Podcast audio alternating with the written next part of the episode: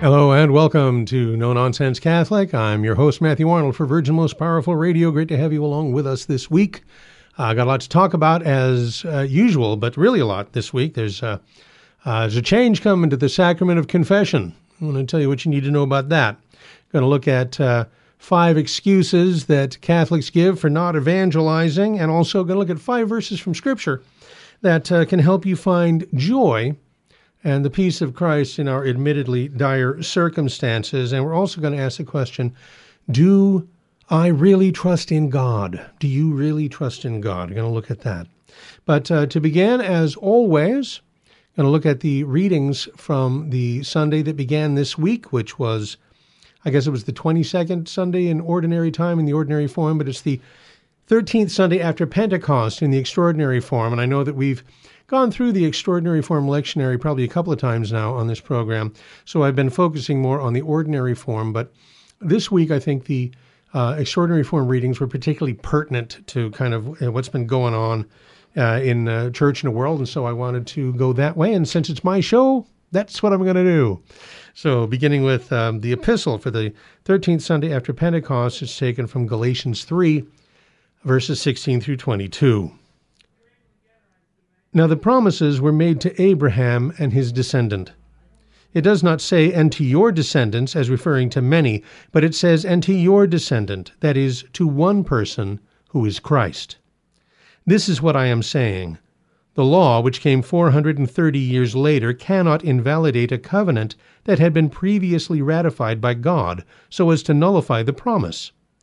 Obviously, if the inheritance comes from the law, it no longer comes from the promise. However, God bestowed it on Abraham through a promise.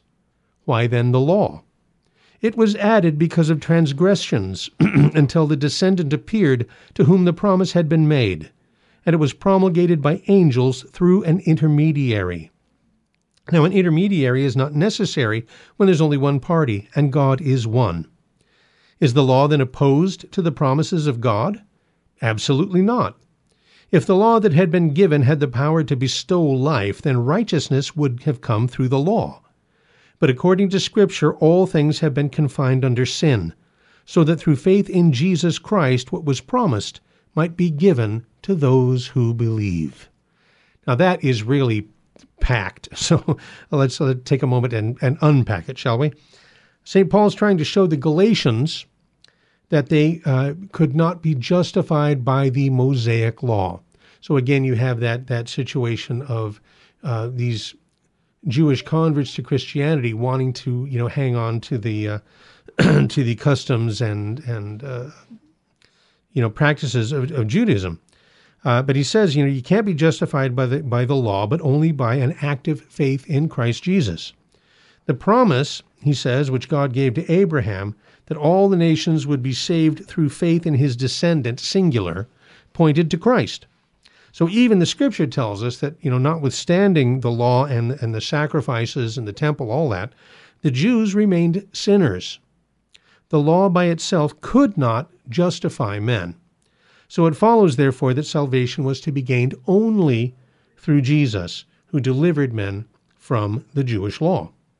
Now, God kept his promise to Abraham. You know, that promise that was confirmed then to uh, uh, with Isaac and, and then Jacob, lastly. And then after 400 years uh, in Egypt, the law came through a mediator, through Moses, because of the people's sins. It was because of their transgressions they were given the law. But the law didn't revoke the promise. And, and although thousands of years passed before it was fulfilled, because of Abraham's faith, God blessed the world through him by sending the Messiah as one of Abraham's descendants. So we can see that, you know, circumstances might change, but God remains the same. He's the same yesterday, today, and forever. He promised us a Savior, and He promised to forgive our sins through our Lord and Savior, Jesus Christ. And we can be sure that He will do so because He does not break His promises. And so the Messiah came, and we now have access. We've been redeemed and we have access to uh, salvation. So now the gospel for the 13th Sunday after Pentecost, it's from Luke 17, verses 11 through 19. As he continued on his journey to Jerusalem, he traveled along the border between Samaria and Galilee. When he entered a village, ten lepers approached him. Standing some distance away, they called out to him, Jesus, Master, have pity on us.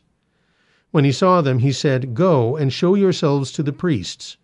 And as they went, they were cleansed. One of them, when he realized that he had been cured, came back, praising God in a loud voice. He prostrated himself at the feet of Jesus and thanked him. And this man was a Samaritan. Jesus asked, Were not all ten made clean? Where are the other nine? Has no one except this foreigner returned to give thanks to God?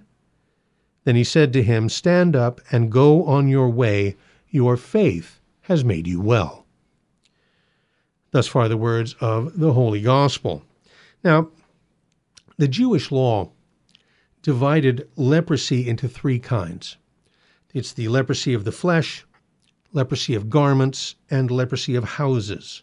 So, according to the scriptures, your, your flesh, your clothes, and your dwelling, these are all points of contagion for leprosy, or what today we call it Hansen's disease.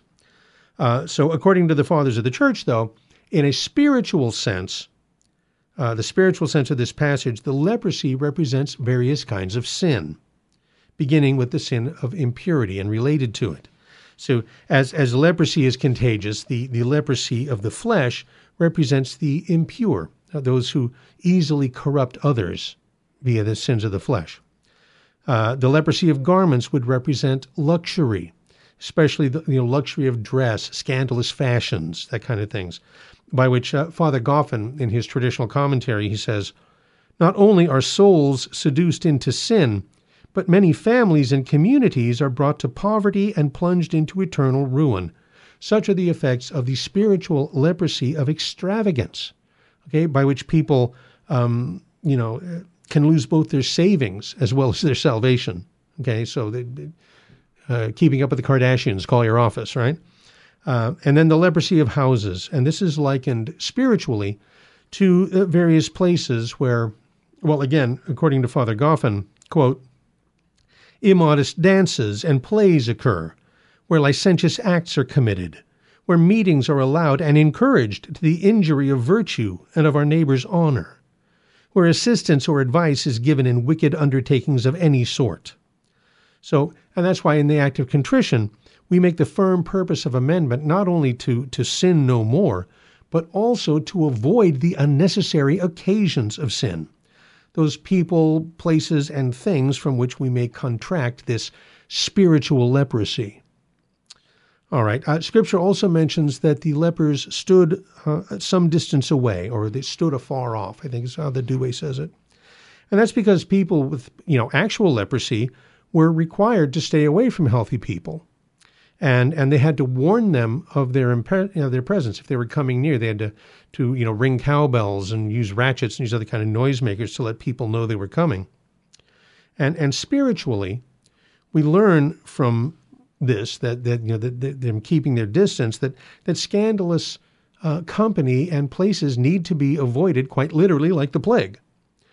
Uh, you know, and, and today that would also apply, I think, to scandalous media and social media it's like it says in, in Sirach chapter 3, verse 1 uh, whoever touches pitch will have blackened hands, and anyone who associates with a proud man will become like him. Right? So it's, uh, it's about knowing whom to avoid. I think it's Thomas Aquinas said knowing whom to avoid is one of the best ways to save your soul. All right, so Jesus sent the, the 10 lepers to present themselves to the priest. Now, this is according to the, the Jewish law in Leviticus 14. Uh, if a leper believed that he'd been cured, if his leprosy had gone away, he had to present himself to a priest and be examined and then be declared clean before he could re enter society. That is, you know, to, to go to the marketplace or to worship at the temple and so forth. Uh, and Jesus sent the 10 lepers to the priest before they were healed. And they went. I mean, that's the important point here that they responded in faith. And Jesus healed them while they were on the way. But the, the other point here is that, you know, I mean, our, our trust in God should be so strong that we would act on what he says even before we see the evidence of it. Right? That's why St. Augustine said that you do not strive to understand in order to believe, but believe that you may understand. And Jesus healed all 10 lepers, but only one came back to thank him. So it's possible to receive God's grace, He's this, this wonderful gift that He has, uh, that He's given us, with an ungrateful spirit. Nine of the ten did that. Only the thankful man, however, learned how his faith played a role in his healing. And it was likewise, uh, it is likewise that only grateful Christians grow in understanding of God's grace. You know, Jesus used this opportunity to teach us that God is pleased when we thank Him, but He's displeased uh, by ingratitude. You know, Jesus generally submitted to insults and injury in silence, but he didn't let this ingratitude pass uncondemned. Precisely because God is displeased by ingratitude. And I suspect that it is that same uh, ingratitude that he knew men would show uh, toward his uh, um, sacrifice on Calvary that caused Jesus to sweat blood in the Garden of Gethsemane. You know, so great a sin is it that uh, St. Bernard of Clairvaux, and you know we weren't going to get through a program without mentioning St. Bernard. Uh, St. Bernard of Clairvaux says, Ingratitude is an enemy of the soul that destroys merit, corrupts virtue, and prevents grace. It is a scorching wind that dries up the fountain of the goodness and the mercy of God. That's pretty strong. And that's why uh, St. Augustine says that we cannot speak, write, or think anything better or more acceptable than thanks be to God. That's no nonsense. And we'll be right back with lots more right here on Virgin Most Powerful Radio after these messages.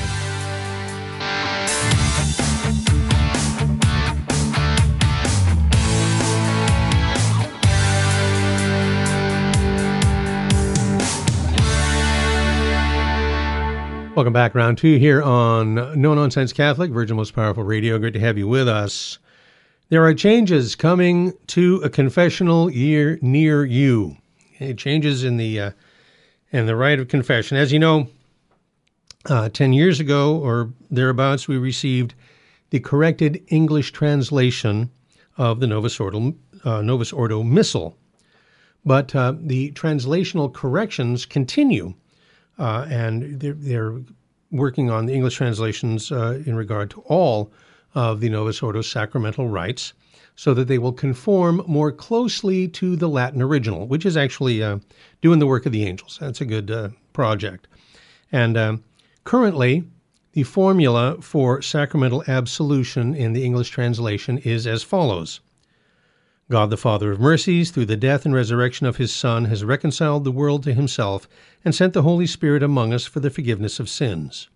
Through the ministry of the Church, may God give you pardon and peace, and I absolve you from your sins in the name of the Father, and of the Son, and of the Holy Spirit. He makes the sign of the cross when he uh, says the name of the Trinity.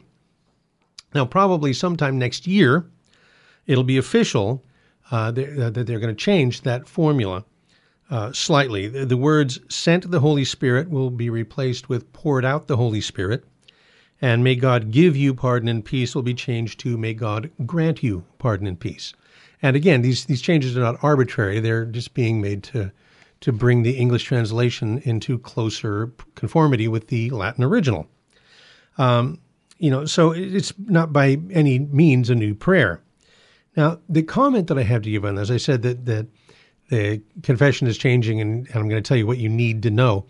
Um, what you need to know about this is that um, even if the priest were to continue to say sent and give instead of poured out and grant, um, after the new translation comes into effect, I mean, it's not, it isn't official yet, but sometime in 2023.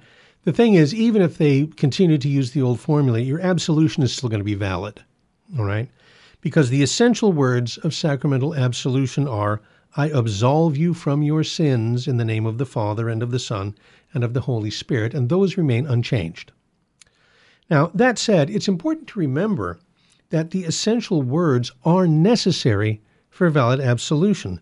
So if you've ever heard a priest say, uh, I absolve you in the name of the Father and of the Son and the Holy Spirit without mentioning your sins, or I absolve you from your sin, singular, in the name of the Father and the Son and the Holy Spirit, or God absolves you from your sins in the name of the Father and Son and Holy Spirit, or, or you know, likewise, fails to say the essential words of absolution, that confession's not valid.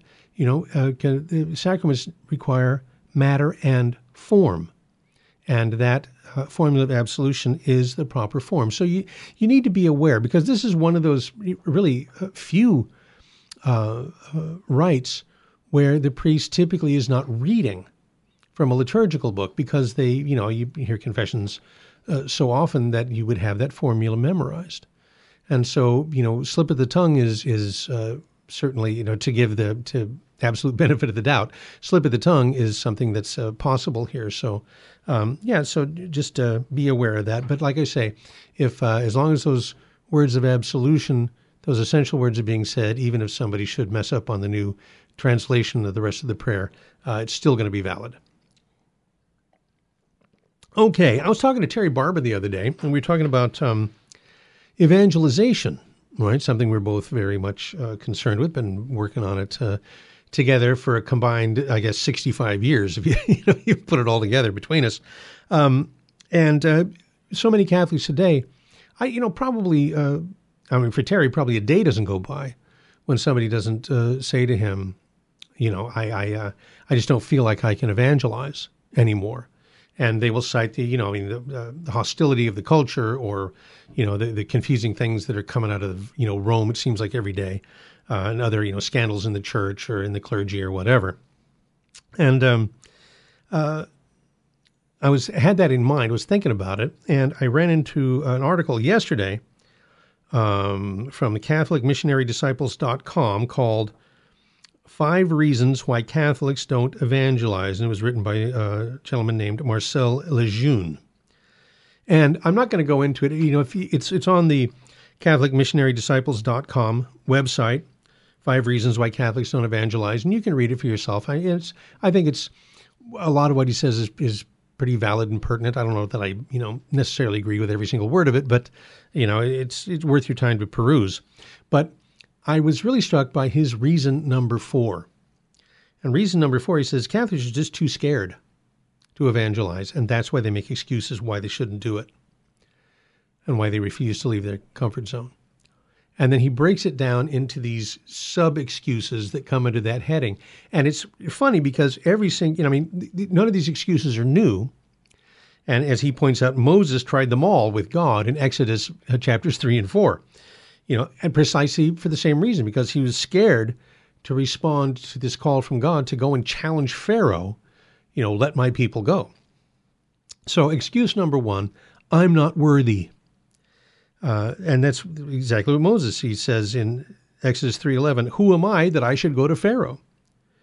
But God answers, "I will be with you." All right, so why worry? God's on your side. As it says, if, if God is with us, who can be against us? Excuse number two, I don't know enough. And I know a lot of people feel this way. They, they feel like, oh, I'm going to engage somebody and then I'm, they're going to stump me and I'm going to look like uh, silly or, or, whatever. But, and, and, and it's, again, it's uh, Moses says to God, but what, what shall I say to them? Right? I don't know what to say. I don't know enough. And God answers, I'll be with you. Right? Again, um, say this to the people of Israel I am has sent me to you. Okay?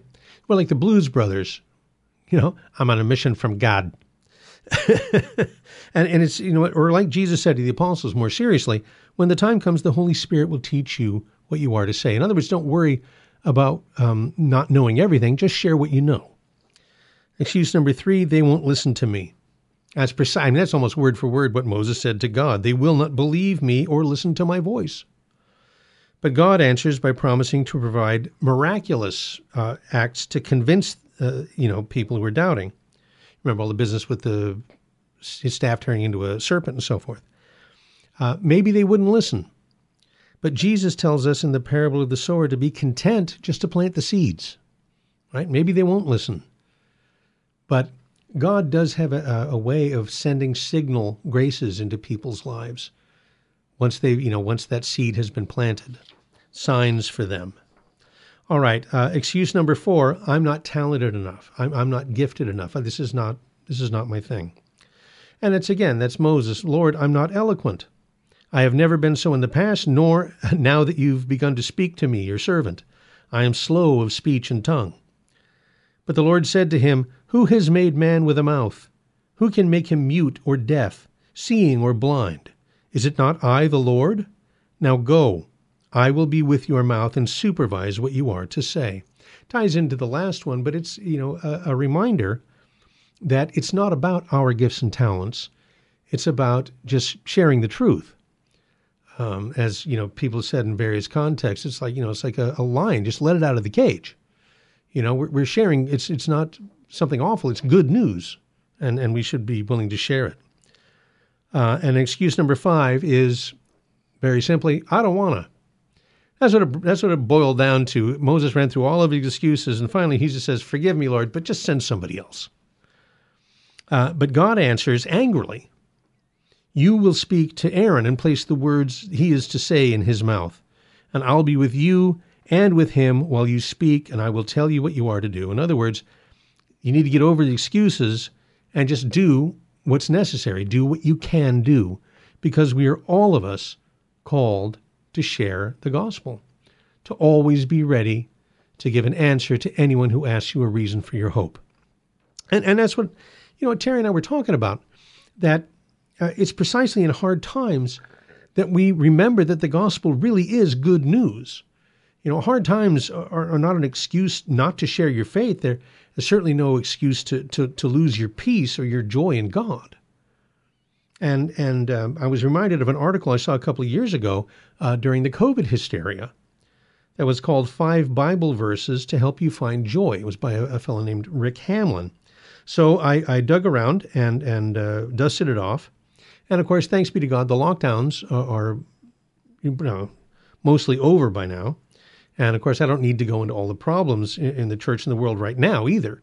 Uh, if you listen to this show, chances are you're listening to the Terry and Jesse show, and they do a very good job of rehearsing of all the issues and the challenges that we're facing. You know, I'm sure that you're more than well aware of the various scandals and, and challenges that are being reported there and elsewhere.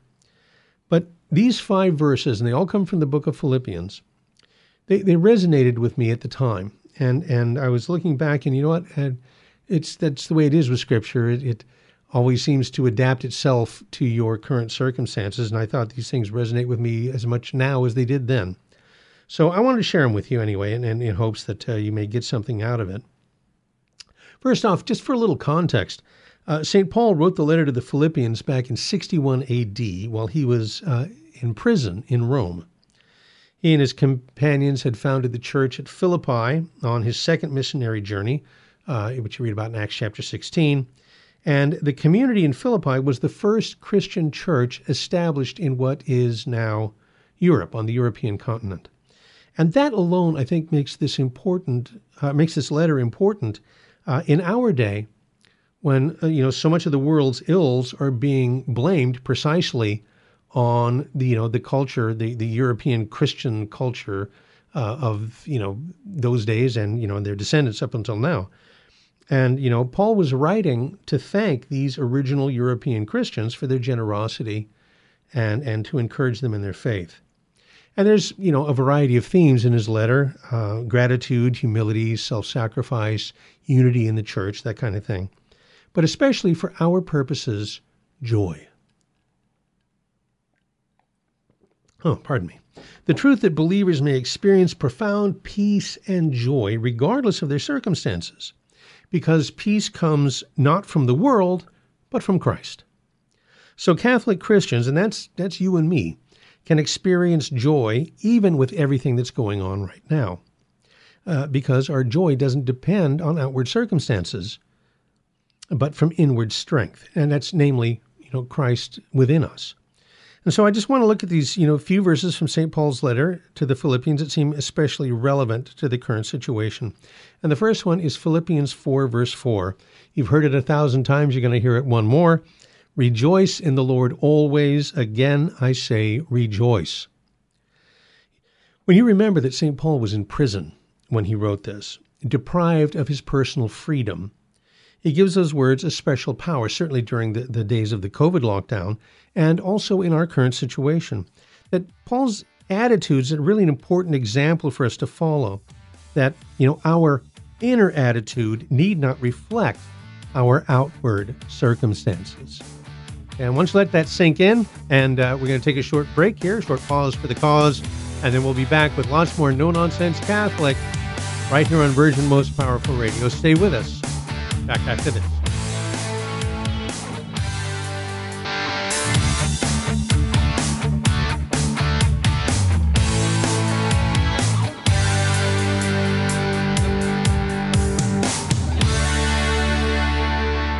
Okay, welcome back. We were talking about uh, five verses to help you find joy, even uh, in difficult circumstances, from uh, St. Paul's letter to the Philippians.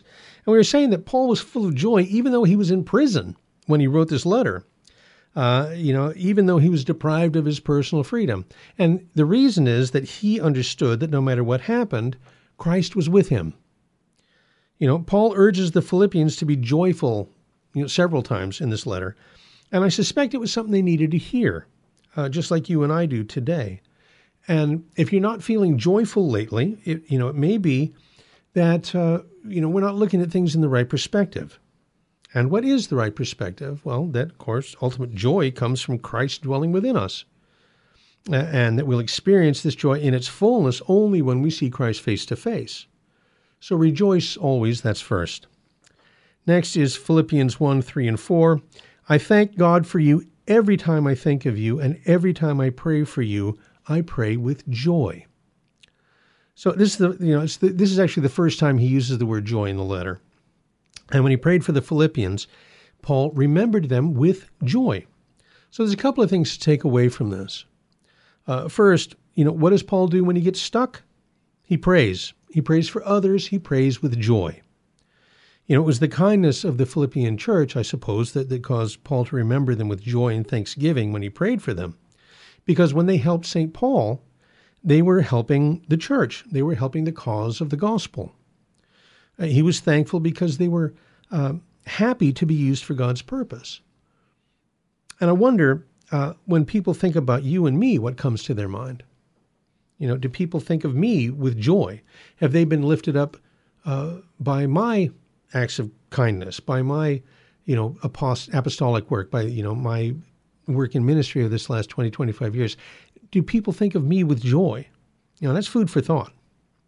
Um, next up is a famous passage uh, of praise from St. Paul. This is Philippians 2 5 through 11.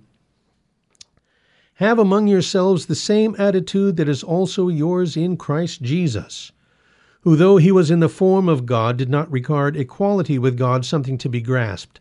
Rather, he emptied himself, taking the form of a slave. Coming in human likeness and found in human appearance, he humbled himself, being obedient to death, even death on a cross.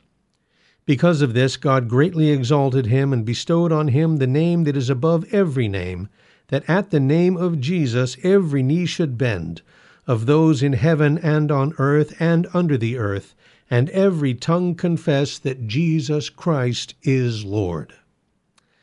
Amen. That verse is, or those, those verses, that passage, comprises my favorite New Testament canticle from the Liturgy of the Hours.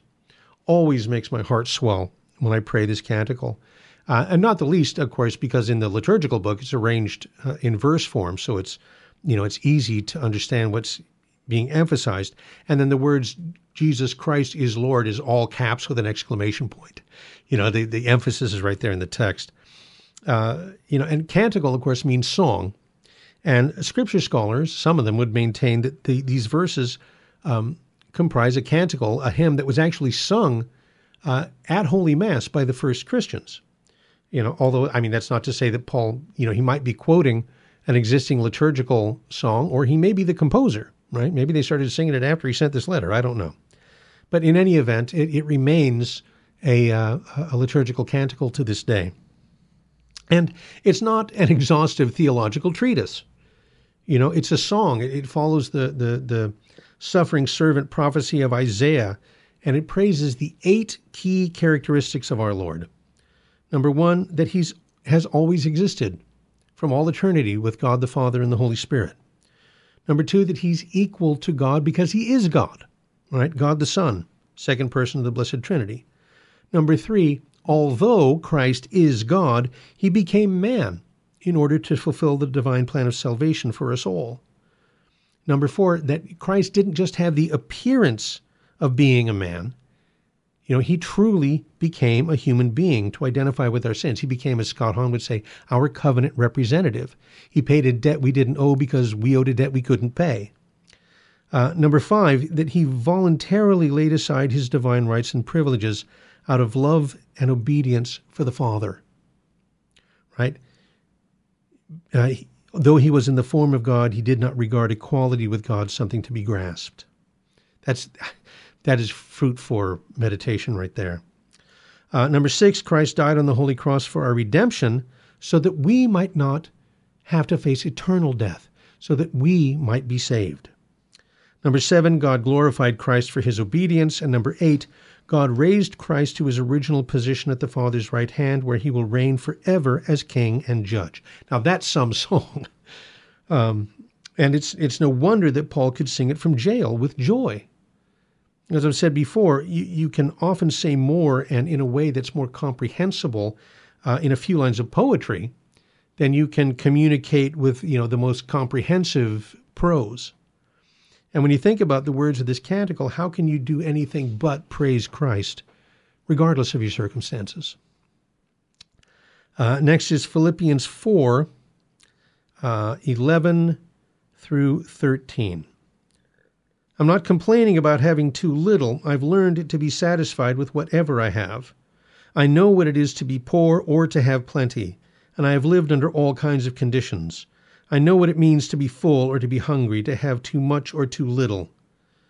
Christ gives me strength to face anything. Now that's from the, the contemporary English version, and I, I, I like the way that he, you know, it's very comprehensible. But that last line would be more familiar to you as, I can do all things in Christ who strengthens me. Now, St. Paul knew how to be content. He knew how to be content regardless of his circumstances because he knew how to draw on Christ for strength and not on himself. Now, the, the secret of peace when you're in great need or simply if you don't have what you want is to learn to rely on God's promises and Christ's grace to help you be content.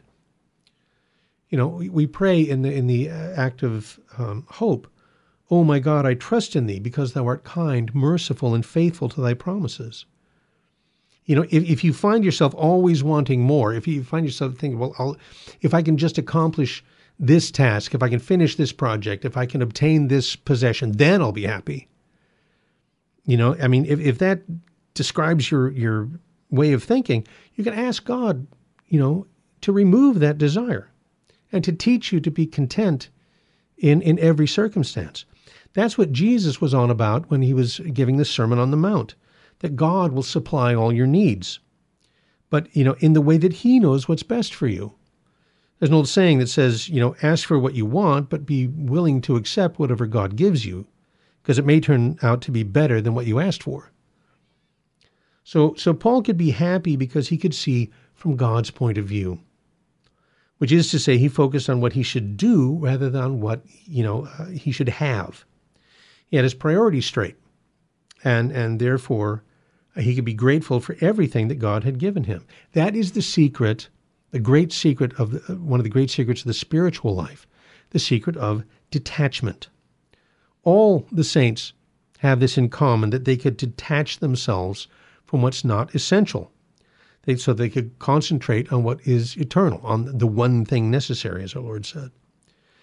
It is a, a spiritual axiom that the desire for more possessions for creatures and, and creature comforts reveals a longing to fill an empty space in your life. And the question is, what am I drawn to when I feel empty inside? How do I find peace and contentment? Because the answer to that is going to lie in my perspective, my priorities, and my source of strength. Am I going to have peace when I accomplish one more task or, or you know, gain one more possession? Or do I find my peace here and now in Christ? And that's a question that we all have to ask ourselves. And then finally, verse 13, Paul says, I can do all things in Christ who strengthens me. But but can we? Really? Can we do everything? Can I really do anything I set my mind to? See, I, I've never failed to attempt something on the basis that I thought I couldn't do it. You know, I mean, that's that's just me, and you know, that's I guess optimism. You know, the power of positive thinking, right? And I believe there's something to be said for that. But but but I don't think that's what Paul's getting at here. Rather, he's saying that being united with Christ and receiving his grace is sufficient to do his will and face whatever challenges will arise from, you know, being his follower. And of course, we primarily receive that grace through the sacraments. And then lastly, Philippians 4, verse 8. Finally, brothers, whatever is true, whatever is honorable, whatever is just, whatever is pure, whatever is lovely, whatever is gracious, if there is any excellence and if there is anything worthy of praise, think about these things. I quoted this a lot when I was doing talks on, on Harry Potter and the Da Vinci Code and, and you know popular culture in general. Um, I, I I quote it a lot these days in regards to media and, and especially to social media. Because, of course, it remains perennially true that what we put in our minds determines what comes out in our words and actions lex orandi, lex credendi. And, and if and if your lex orandi is not prayer but watching TV, you know, garbage in, garbage out. You look at St. Paul's list of the things that we should think about. Okay, uh, things that are true, honorable, just, pure, gracious, excellent, praiseworthy. Now ask yourself, how well does that describe the content on what you've read so far on the internet today? Or what you watched on TV last night? You know, it goes without saying that we should avoid, you know, things that are obscene or pornographic. But how much good is is the news feed on your smartphone really doing you? You know, you know, it's not just intended to keep you informed, but to keep you scrolling. And they do that by stealing your peace, by keeping you angry or outraged or afraid or or some combination of all three. That's why it's important to have a routine of prayer, to have even as a layperson, a rule of life. So, you know, and that's something that we actually have in common with the Middle Ages, uh, where, you know, you begin the day with a morning offering, with the with the morning prayers of the Liturgy of the Hours, and then you continue to pray all throughout the day, and not just the rest of the office, but private prayers and devotions as well. So, talking about that and, and lots more, actually, the attitude of gratitude when we get back with lots more no nonsense Catholic on Virgin Most Powerful.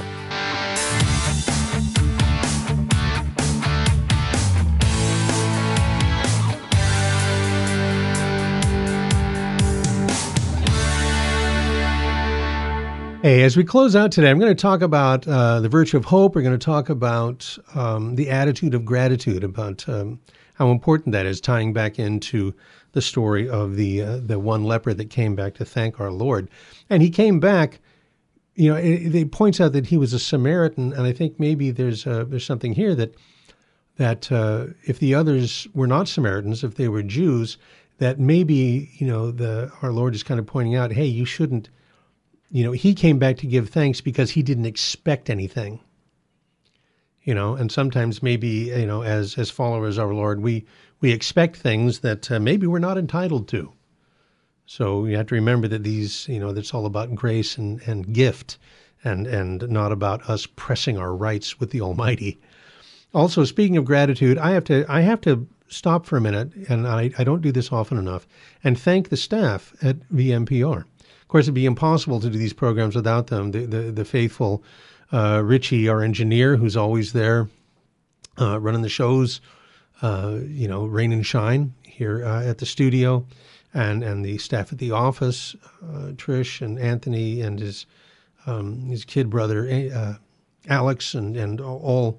You know, we, we, we run on a, a skeleton crew. You know, our, our fearless leader, of course, Harry Barber, all the hosts, and and volunteers and the other gal that works up in the uh, office. And and I'm especially grateful today. First off, this is a, a, cup of coffee, and I know that they've got a million things, uh, more important things to do. And uh, Anthony was uh, kind enough to you know kind of stop everything because uh, I got in right at the under the wire here and, and, brought down some coffee during the first segment of the program, which you know, which is why I was able to finish the program. So it's pretty essential, and, and I am grateful for for you know his humility for being able or being willing to doing to do that uh, on my behalf. Also, Richie pointed out in the last segment that uh, I said that Jesus Christ became uh, second person of the Blessed Trinity, became a human being, and he suggested that uh, maybe that wasn't the best verbiage. We know that Jesus is true God and true man, but he is uh, he is a divine being, right? He has two natures, but he's only one person. He's a divine person. So again, thank you um, for pointing that out.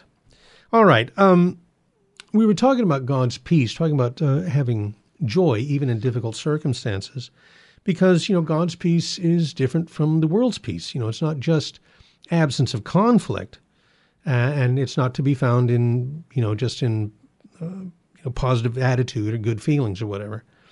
The peace that Christ gives comes from knowing that God's in control and accepting everything that happens to us as coming from the hand of a loving Father, and I mean everything. You know, that's that's poverty of spirit. That's, you know, that Christ's peace comes from the grace of baptism that made you a child of God and an heir to the kingdom of, of heaven. It gave you a right to heaven. Maintaining that exalted status by remaining in the state of grace, that's the one thing that matters.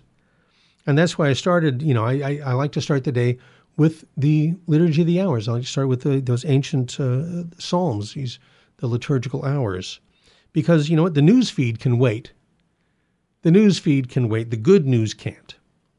And, uh, you know, in Scripture, God the Father, uh, Jesus tells us that God the Father will give us everything we need in this world and eternal life in the next, right? So this is what the Beatitudes was all about, Sermon on the Mount. And uh, this is our faith, and this is our hope. Um, and, you know, oh my God, I believe in thee because thou art truth itself, canst neither deceive nor be deceived. Oh my God, I trust in thee because thou art kind, merciful, faithful to thy promises.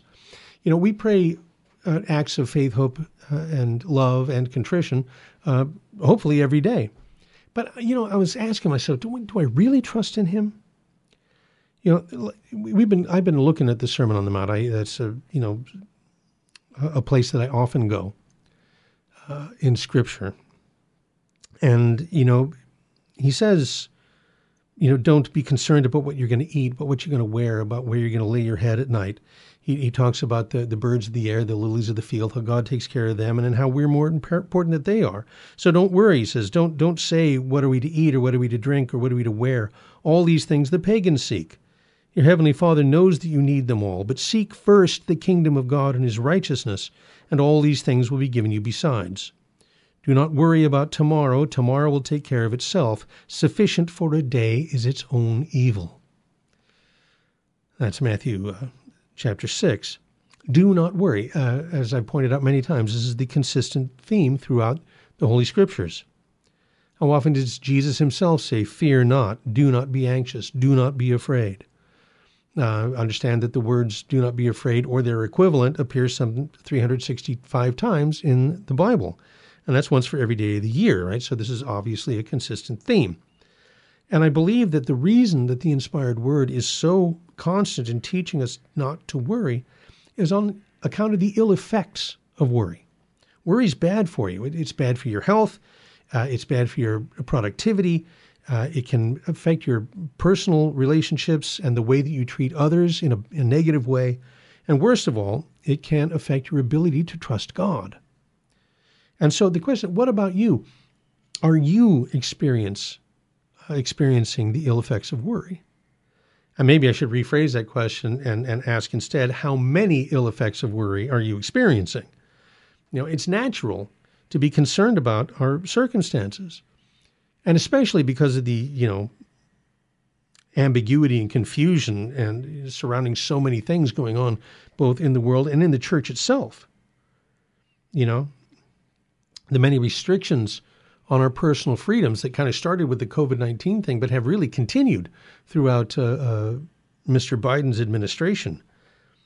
Uh, but there's a difference between genuine concern and worry. Because concern encourages and motivates you to action, whereas worry is, is obstructive, uh, you know, and, and immobilizing. Um, you know, there were times during the, you know, throughout our history when um, Holy Mass was offered, you know, in secret. When, when you know, like or during the lockdown, when when people couldn't go at all, and you know, and that was a genuine concern. But it's not, again, it's not something to be worried about. Jesus' answer to worry is seek first the kingdom of God and his righteousness. Put God first in your life. Fill your thoughts and your heart and your mind with his desires, his will for your life, which is sanctification. It's right in 1 Thessalonians 4 3. Take Christ as your model and imitate him. To love, serve, and obey God in everything. To ask yourself what's really important people and possessions and, and pastimes and goals for the future all compete for priority in your life. Even in the best of times, you know, any one of those things could easily kind of nudge God off the off the throne, off the first place in your life, unless you're actively choosing to put him first. To constantly seek first the kingdom of God and his righteousness, which is, you know, uh, in a word, to grow in holiness. Maybe you're putting kids through college. Maybe you're looking uh, forward to your retirement. Maybe you're going to buy your first house. I don't know exactly what's going on in your life, but I suspect that there are things going on that require planning. And planning for tomorrow can be time well spent.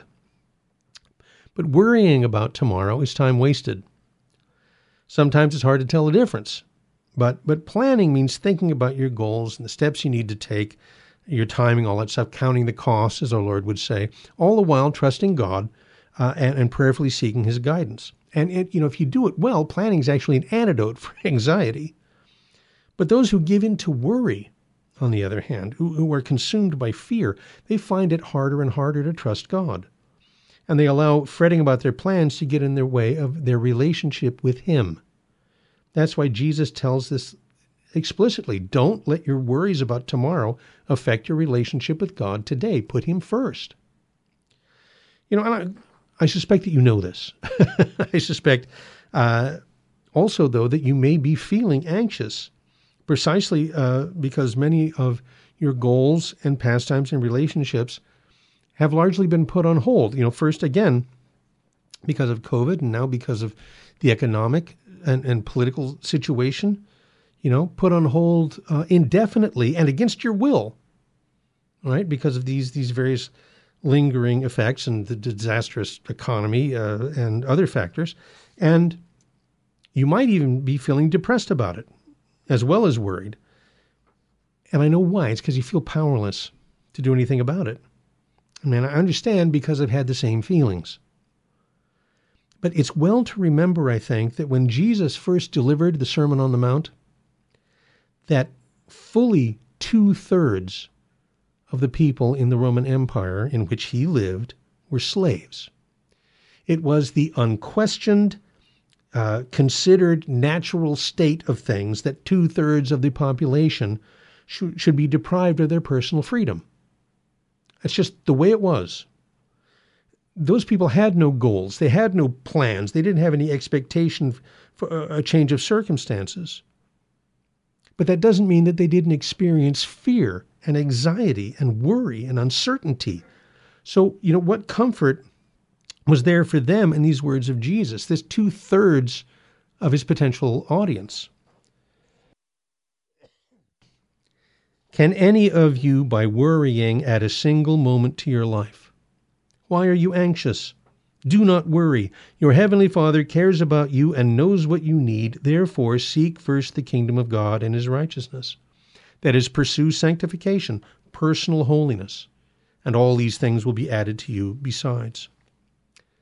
You know, how do you go about seeking the kingdom without your personal freedom?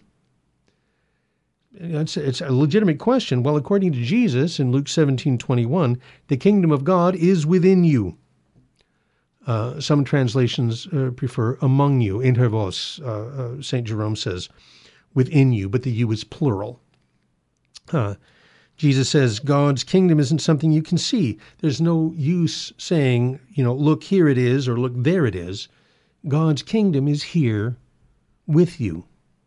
So, you know, in context, he's talking about himself. Christ is the kingdom. That's what he's saying. Here I am. Uh, the kingdom is in, in your midst, it's dwelling with you. And Christ dwells within us today, spiritually, uh, by the grace of the Holy Spirit, and even physically when we receive Him in Holy Communion. And that's what he went, was on about when he said, I shall be with you even to the end of the world.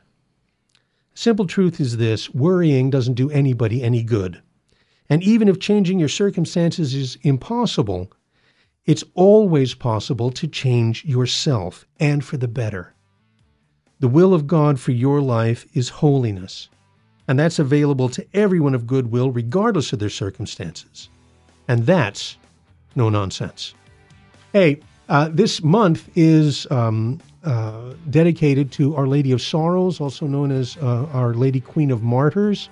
Uh, this week we have the Nativity of Mary, and then uh, on the 15th is um, the Feast of Our Lady of Sorrows. So we're going to be talking about that and lots more next week. Next time we get together, I look forward to it.